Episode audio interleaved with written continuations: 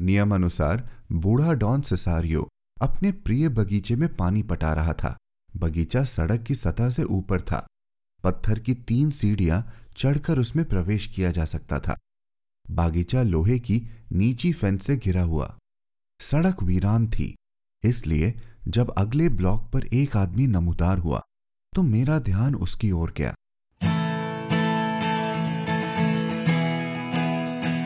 आप सुन रहे हैं कहानी जानी अनजानी, पीयूष अग्रवाल के साथ। चलिए, आज की कहानी का सफ़र शुरू करते हैं।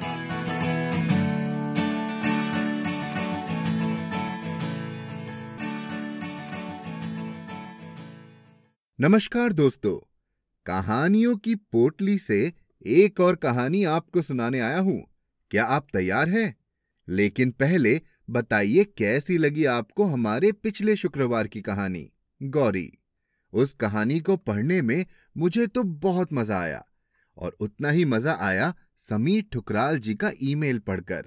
ये लिखते हैं कि इन्हें और इनकी वाइफ को कहानी जानी अनजानी पर शानदार बहुमूल्य कहानियाँ सुनना बेहद पसंद है और हमें किसी भी हाल में रुकना नहीं चाहिए।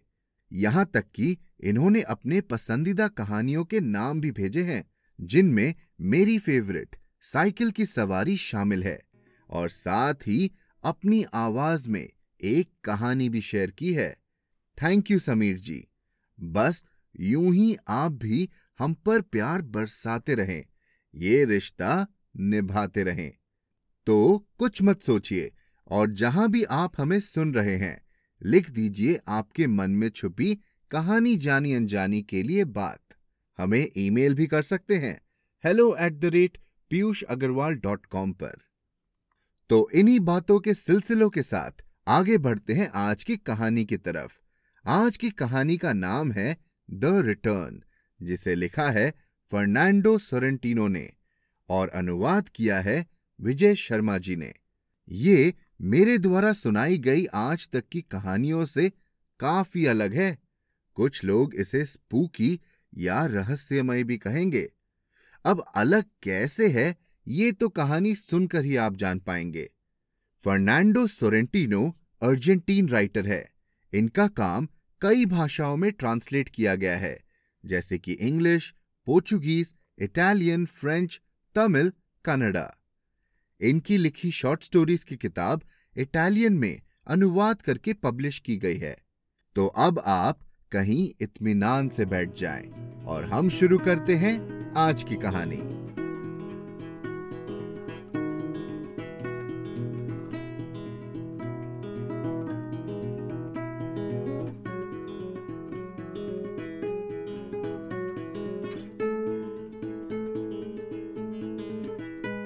वापसी, फर्नांडो सेरेंटिनो।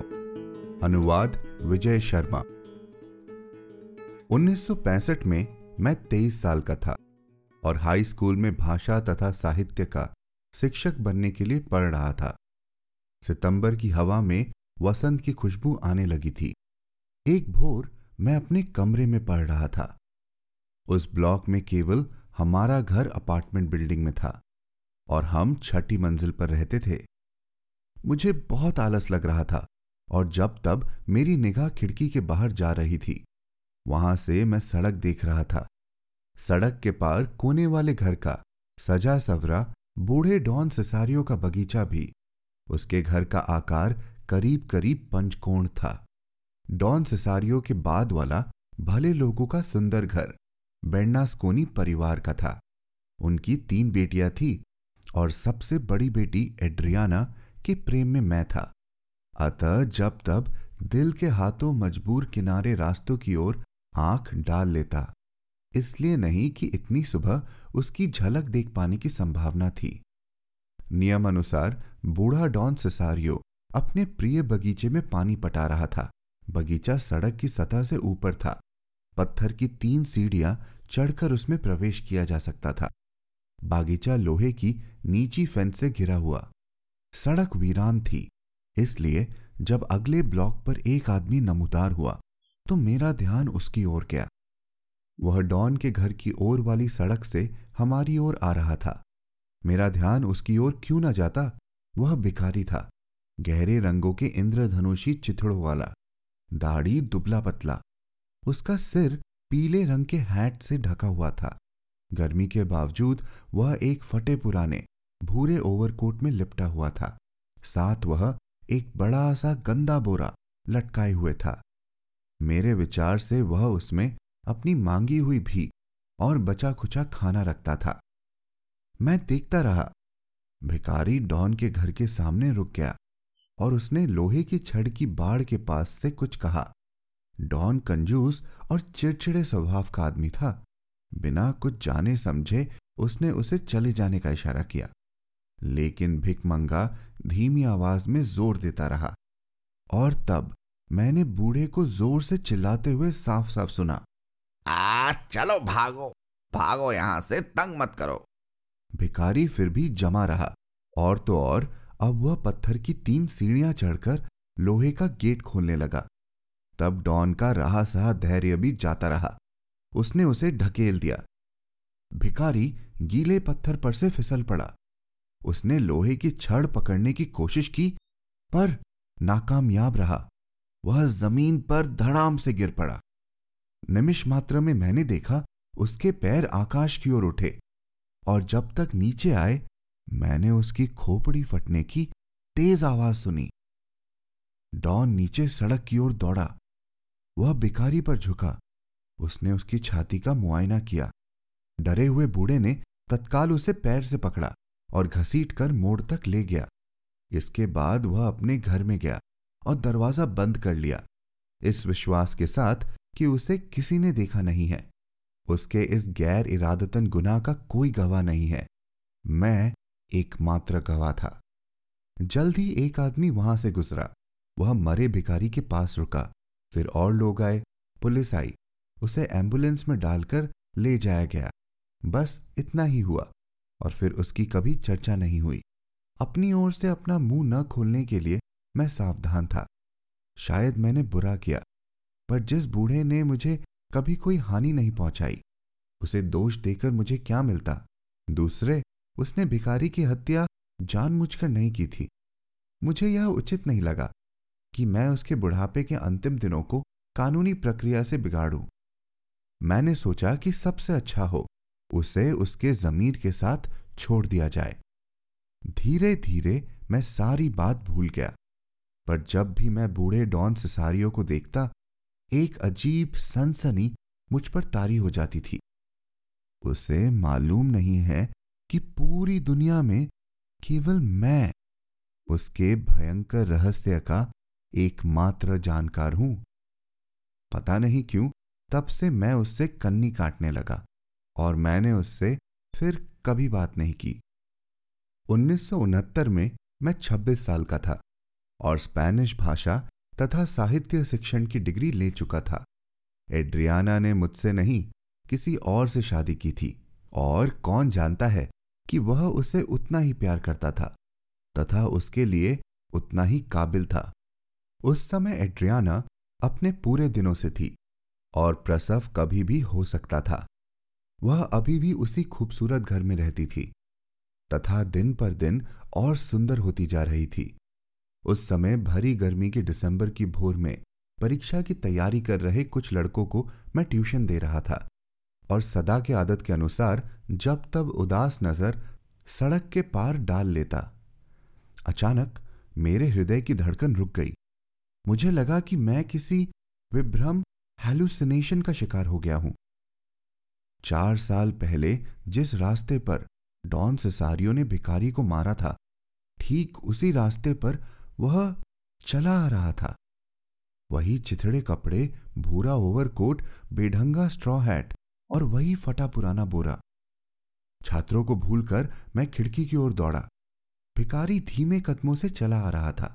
मानो अपनी नियति के करीब आ रहा हो। वह ज़िंदा हो गया है, मैंने सोचा। और डॉन सिसारियो से बदला लेने आया है। खैर, अब वह किनारे से होता हुआ लोहे की बाढ़ से आगे बढ़ता रहा और तब वह एड्रियाना के घर के सामने रुका। उसने कुंडी सरकाई और घर के अंदर चला गया। मैं अभी आया। मैंने छात्रों से कहा और पागल की तरह लिफ्ट की ओर भागा। सड़क पर निकला और दौड़ते हुए एड्रियाना के घर में घुसा। उसकी माँ दरवाजे पर खड़ी थी। मानो कहीं जाने वाली हो। उसने मुझसे कहा, वाह, अरे अजनबी, तुम यहाँ? चमत्कार रुकेगा क्या? वह सदा से मुझे पसंद करती थी। उसने मुझे बाहों में भरा और चूमा, लेकिन मेरी समझ में कुछ नहीं आ रहा था। तब मुझे पता चला कि एड्रियाना इसी पल माँ बनी है और वे लोग बहुत खुश और उत्तेजित थे। मैं अपने विजेता प्रतिद्वंदी से हाथ मिलाने के सिवा क्या कर सकता था? मुझे मालूम नहीं था कि कैसे पूछूँ और मन में तर्क किया कि चुप रहना है या नहीं। और तब मैंने एक बीच का रास्ता निकाला।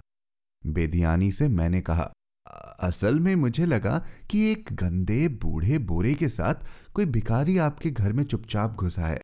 इसलिए बिना घंटी बजाए मैं आ गया। मुझे लगा कि वह कुछ चुरा न ले जाए। वे लोग मुझे आश्चर्य से देखने लगे। भिकारी बोरा, चोरी, वे सब लोग सारे समय सामने के कमरे में थे और उन्हें समझ नहीं आ रहा था कि मैं क्या कह रहा था। तब मुझसे ज़रूर कोई भूल हुई है, मैंने कहा। तब वे लोग मुझे वहाँ ले गए जहाँ एड्रियाना और शिशु था। ऐसी स्थिति में क्या कहना चाहिए मुझे कभी समझ में नहीं आता है। मैंने उसे बधाई दी, उसे चूमा, बच्चे को देखा और पूछा कि वे लोग बच्चे को क्या नाम देंगे? उन लोगों ने बताया कि उसके पिता की तरह उसे गुस्ताव नाम देंगे। मुझे फर्नांडो नाम देना अच्छा लगता, पर मैंने कुछ नहीं कहा। घर लौटकर मैंने सोचा, वह भिकारी ही था, जिसे डॉन सिसारियो ने मारा था। यह पक्का है। वह बदला लेने वापस नहीं आया था। लेकिन एड्रियाना के बच्चे के रूप में पुनर्जन्म के लिए आया था। हाँ। और दो तीन दिन के बाद मुझे अपना यह विचार बकवास लगा और धीरे धीरे मैं इसे भूल गया। इसे मैं सदा के लिए भूल गया होता। अगर उन्नीस सौ उनासी की एक घटना ने इसे मुझे फिर से याद न करा दिया होता। उम्र बढ़ रही थी। और अब मैं खुद को पहले से कम योग्य सोचता था। खिड़की के बगल में बैठकर मैं किताब पढ़ने में ध्यान लगाने की कोशिश कर रहा था। मेरा ध्यान इधर उधर भटक रहा था। एड्रियाना का बेटा गुस्ताव अपने घर की समतल छत पर खेल रहा था। वह उसकी उम्र के बच्चे के लिए एक बचकाना खेल था। मैंने सोचा, बच्चे को अवश्य उसके पिता का भोंदू दिमाग मिला होगा। अगर मेरा बच्चा होता तो अवश्य ही मनोरंजन के लिए इतना बेकार खेल न चुनता। उसने छत को बांटने वाले हिस्से पर खाली डिब्बों की कतार रखी हुई थी और तीन चार फुट दूर खड़ा होकर पत्थर से उन्हें गिराने की कोशिश कर रहा था। स्वाभाविक था कि सारे पत्थर पड़ोसी डॉन सिसारियों के बगीचे में गिर रहे थे। मुझे लगा कि बूढ़ा यह देखकर अवश्य पगला जाएगा कि उसके तमाम फूल नष्ट हो गए हैं। ठीक उसी समय डॉन सिसारियो घर से बाहर बगीचे में आया। वह सच में बूढ़ा हो चुका था। कठिनाई से डगमगाता हुआ एक एक कदम रखकर चलता हुआ धीरे धीरे वह बगीचे के गेट तक आया और नीचे जाने के लिए तीन सीढ़ियाँ उतरने की तैयारी करने लगा। ठीक उसी समय गुस्ताव ने जिसने बूढ़े को नहीं देखा था, एक डिब्बे को मार गिराया।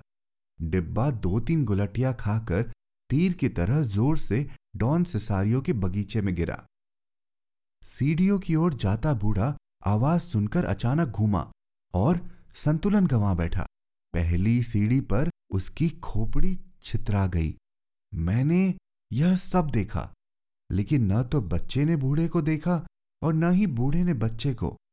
किसी कारण से गुस्ताव छत से चला गया। कुछ क्षणों में डॉन सिसारियों के शव के पास तमाम लोग जुट गए। ज़ाहिर सी बात थी, दुर्घटना के कारण फिसल कर गिरना मौत का कारण था। अगले दिन मैं काफ़ी पहले जग गया और मैंने खुद को खिड़की के पास जमा लिया। मैंने देखा, सड़क पर बहुत सारे लोग सिगरेट पी रहे थे और बातें कर रहे थे। वे लोग कुछ घृणा और बेचैनी से किनारे हट गए। जब एड्रियाना के घर से एक भिकारी निकला। एक बार फिर अपने चिथड़ों, अपने ओवरकोट, अपने चटाई वाले हैट और अपने बोरे के साथ। वह आदमी औरतों के बीच से होता हुआ धीरे धीरे दूर जाता हुआ अदृश्य हो गया। उसी दिशा में जिससे वह दो बार आया था। दुख हुआ, मगर आश्चर्य नहीं। जब दोपहर को मुझे पता चला कि गुस्तौफ उस सुबह अपने बिस्तर पर नहीं था। बेर्नास्कोनी परिवार ने बेतहाशा खोज की, बिना किसी नतीजे के। खोज आज भी जारी है। मेरी हिम्मत नहीं पड़ती है कि उन्हें तलाश बंद करने के लिए कहूँ।